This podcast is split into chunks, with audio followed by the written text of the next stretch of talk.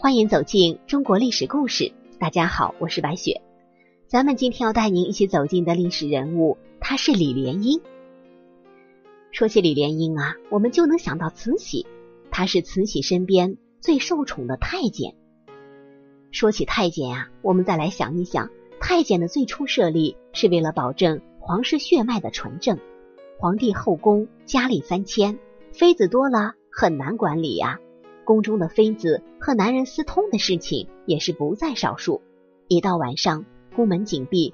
虽然能够保证外面的男子进不来，可是住在宫中的男性侍从可就不能保证了。而各种繁重杂活又不能够只让宫女做，所以就有了近身的太监，如此才能让皇帝安心。随着几千年的发展，太监的势力发展壮大，历朝历代都会留下他们的身影，尤其是得势之后做出大事的太监，无论是好是坏，不过大多数还是太监干预朝政，权倾朝野，腐败残暴，甚至是让国家走向衰亡之路。总之啊，他们对国家的发展有着很大的影响。可是啊，有一个太监他不一样，他虽掌握着很大的权力，可是他并没有以下犯上，做出什么出格的事儿，而是安分守己，本分低调，这就使得他的主子很信任他。这个人就是大太监李莲英。而他的主子也不是一般人呐，就是统治了中国大半个世纪的慈禧太后。在这样厉害的人手下做事儿，可想而知李莲英确实也没有什么其他的心思，否则啊，早就被干倒了。据一些太监宫女回忆可知，李莲英自幼家境贫寒，年仅13岁便被送入皇宫做太监。又因为他善于梳新发髻，为人世故圆滑，从而一路晋升，得到慈禧的赏识，以后逐步成长为慈禧身边最为宠幸的太监，陪伴老佛爷多年，一直认真的用心侍奉主子，这也是他能够长盛不衰的原因。他是唯一一个有2品顶戴花翎的太监。其实啊，李莲英不只是侍奉老佛爷，他经历了4位皇帝，在这几位皇帝手下做事儿也没有犯过什么大错，一直得到他们的信任。如此说来，李莲英不是个简单人呐，他心思玲珑，做事圆滑，当朝的统治者都被他侍奉得妥妥帖帖。刚进宫的太监没有什么地位，只是被驱使的小杂役而已，可是李莲英能够成为统治者跟前的红人，尤其是后来得到慈禧太后的宠幸，地位更是一飞冲天，享受到了荣华富贵和权势。然而当慈禧去世以后，李莲英便彻底失去了在宫中的靠山，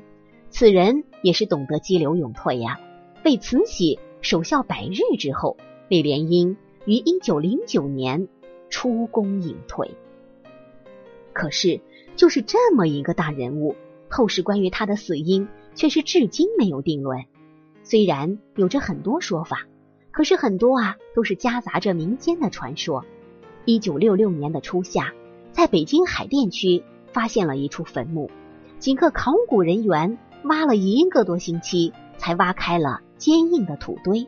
这个过程啊很不容易，考古人员用了各种工具挖凿了好几天，这才打开一个小缺口。老天爷给了他们一个惊喜，他们发现这并不是普通的坟墓，而是一个巨型坟墓。可是紧接而来的就是一个难关，他们面对的是花岗岩，虽然只有1层，可是还是很难凿开的。于是考古人员继续拿着工具敲打挖掘了好几天，甚至还砸坏了3把大锤，花岗岩还是无动于衷。这下他们没辙了，幸好啊有一位老人指点了迷津，告诉他们不用再挖凿花岗岩了，可以绕过墓道去找新的入口。这么一找，竟然被他们直接找到了坟墓的墓前室，又是一番分析，这才打开了墓门。进入墓穴之后，他们被眼前的景象惊呆了。紫红色的棺材上还雕刻着金花，雕刻技艺很是精湛，栩栩如生。而且这棺材竟然是在汉白玉棺床上安置着，处处彰显着墓主人的富贵雅致。棺床上还挂着一个没有打穿的圆孔，里面有挂着玉坠和荷包，还有一些散落的铜钱。如此，考古人员便明白了，这是一种下葬方式，而且规格是极高的。墓室的墙壁上有着许多浅浅的黄色印记，考古人员很快分析出来，这是由于地下水溢上来后回落的痕迹。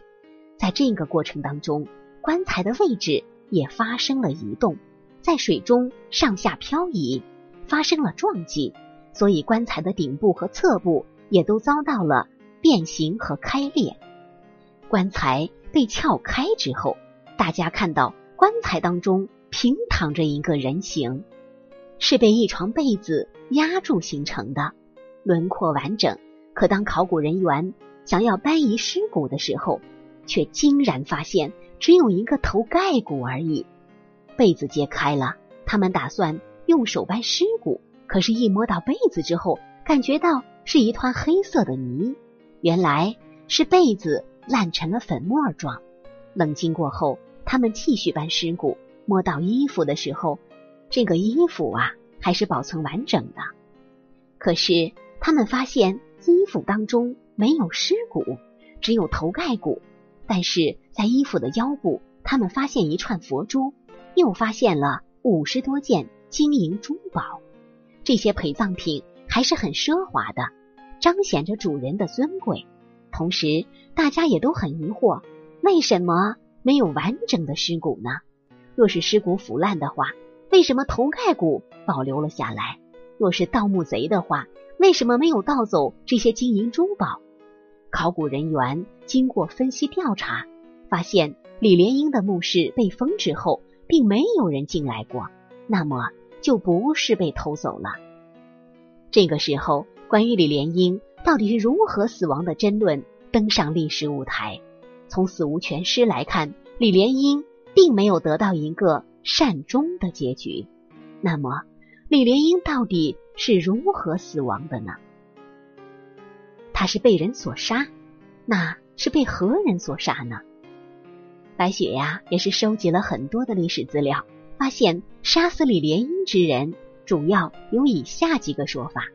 其一，李莲英身首异处，很有可能是革命党人所为。慈禧太后与光绪皇帝曾经走过激烈的政权斗争，李莲英必然是站在太后这边的，所以他肯定要打击当时的帝党。一个权势滔天的大太监曾经已经成功的帮助慈禧太后与8大臣夺权，所以推测他定会参与这次朝廷内部的党派之争，得罪革命党人也是必然之事。尽管在慈禧太后去世以后他就赶紧出宫，但是难免有被他陷害的革命党人还记得李莲英曾经的所作所为，杀他泄愤也是极有可能的。其二，李莲英很有可能是被光绪帝的弟弟载沣所杀。之所以有这种被杀的理由，其实是因为皇宫当中始终流传着这样的说法，说当年这个慈禧太后曾经下令让李莲英下毒毒死光绪帝。醇亲王和光绪皇帝毕竟是亲兄弟在他掌权之时，由于慈禧已经去世，所以他无法直接向慈禧报哥哥的被杀之仇。这个时候李莲英还是活着的，作为害死光绪帝的主谋之一，醇亲王杀死李莲英也是顺理成章之事。那么还有一种说法是民间流传的，李莲英出门讨债被盗匪所杀。这种说法我觉得有点牵强，李莲英作为宫中的大太监，他在慈禧身边服侍了数十年，权势滔天的他自然不缺金银财宝，更谈不上外出讨债之说。如果是被盗匪所杀，那么这件事情肯定会上报官府。然而据李莲英的近女所说，李莲英是死于痢疾，这说明李莲英的死必有蹊跷。根据史料及众多观点中可以推测而知，根据李莲英下葬的尸骨现场来看，她绝对死于仇敌之手，而不是病死或者被盗匪所杀。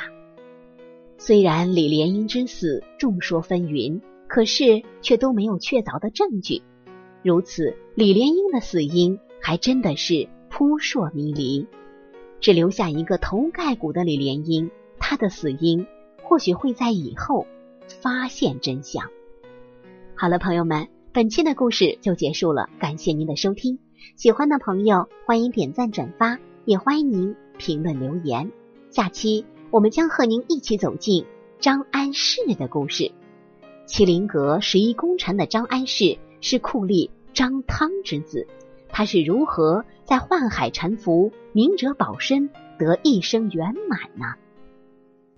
话说官场如战场，之中学问值得一究。我是白雪，下期再见。